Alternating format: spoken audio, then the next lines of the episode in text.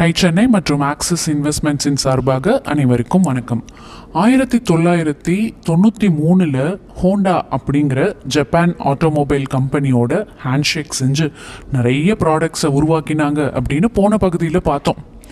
Hero ஹோண்டாவோட first product அதாவது அவங்க கொலாபரேஷனில் வந்த first product CD hundred bike அப்படிங்கிற கான்செப்டை இந்தியாவுக்கு கொண்டு வந்த பெருமை ஹீரோ ஹோண்டாவையே சேரும்.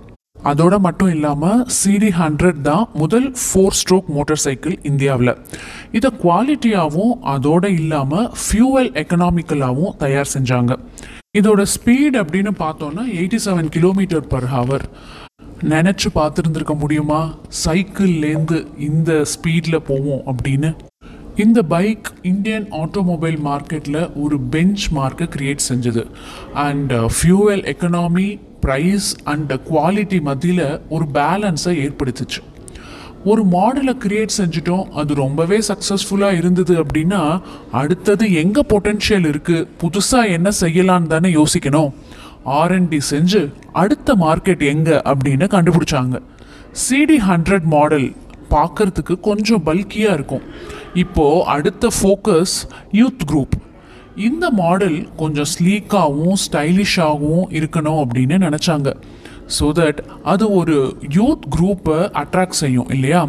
அதனால இதுக்கு ஹீரோ ஹோண்டா ஸ்லீக் அப்படின்னும் பேர் வச்சாங்க. இன்னும் பவர்ஃபுல் இன்ஜினோட வந்த இந்த மாடல் சூப்பர் ஹிட் ஆயிரத்தி தொள்ளாயிரத்துலேருந்து இவங்க இன்ட்ரடியூஸ் செஞ்ச எல்லா மாடல்ஸும் எல்லா ஏஜ் குரூப்பும் பயன்படுத்துகிற மாதிரியே தான் இருந்தது. ரொம்பவே காஸ்ட் எஃபெக்டிவாகவும் ஹை ஃபியூவல் எக்கனாமிக்கலாகவும் மற்றும் ஹை எஃபிஷியன்சியும் இருந்ததுனால எப்பவுமே எத்தனை காம்படிட்டர்ஸ் வந்தாலும் அவங்களுக்குன்னு இருக்கிற கஸ்டமர்ஸையும் மார்க்கெட்டையும் நெருங்கவே முடியல. அதே வருஷத்தில் அஞ்சு லட்சம் மோட்டார் சைக்கிளை ப்ரொடக்ஷன் பண்ணினாங்க. ஒரு மைல் ஸ்டோனை அச்சீவ் பண்ணாங்க. அடுத்தது ஆயிரத்தி தொள்ளாயிரத்தி தொண்ணூற்றி நாலில் இந்தியன் மார்க்கெட்டில் ஒரு iconic product Hero Honda Splendor இந்த மாடல் ஒரு மெகா ஹிட் அப்படின்னு நம்ம எல்லாருக்குமே தெரியும். ஏன்? நம்மள பல பேர் அதை வச்சுக்கிட்டும் இருந்திருப்போம் இல்லையா? டியூரபிலிட்டி ஸ்டைல் மைலேஜ் அப்படின்னு பல விஷயங்களில் கான்சென்ட்ரேட் செஞ்சவங்க ஸ்பீடை பற்றி பெருசாக யோசித்தது ஆயிரத்தி தொள்ளாயிரத்தி தொண்ணூற்றி ஒம்போதில் தான்.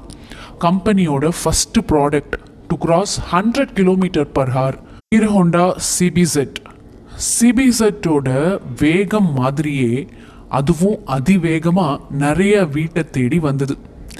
அடுத்த வருஷம் ரெண்டாயிரத்தி ஒன்றில் ப்ரீமியம் செக்மெண்ட்டை டார்கெட் செஞ்சு ஹீரோ ஹோண்டா பேஷன் ஜாய் போன்ற வெஹிக்கிள்ஸை லான்ச் பண்ணினாங்க. இதுலேருந்து நம்ம கற்றுக்க வேண்டிய பாடம் என்ன அப்படின்னா ஒவ்வொரு செக்மெண்ட்டாக அட்ரஸ் செஞ்சாங்க. அந்த செக்மெண்ட்டுக்கு ஏற்ற மாதிரி ஒவ்வொரு ப்ராடக்ட்டும் புதுசு புதுசாக கொண்டு வந்தாங்க. அதோடு மட்டும் இல்லாமல் ஏற்கனவே ரிலீஸ் பண்ணின ப்ராடக்ட்ஸையும் அப்கிரேட் செஞ்சுக்கிட்டே இருந்தாங்க. அதோடு மட்டும் இல்லாமல் குவாலிட்டி குவாலிட்டி செக் இருந்துக்கிட்டே இருந்தது.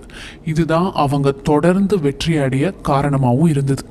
இப்படி நல்லா போயிட்டு இருந்த ரெண்டு ஜெயண்ட்டோட கொலாபரேஷனில் ஒரு அடிப்பட்ட மாதிரி ஒரு விரிசல். ஏன்? இதை பற்றி தெரிஞ்சுக்க தொடர்ந்து எங்களுடன் பிஸ்னஸ் கதையில் இணைந்திருங்கள்.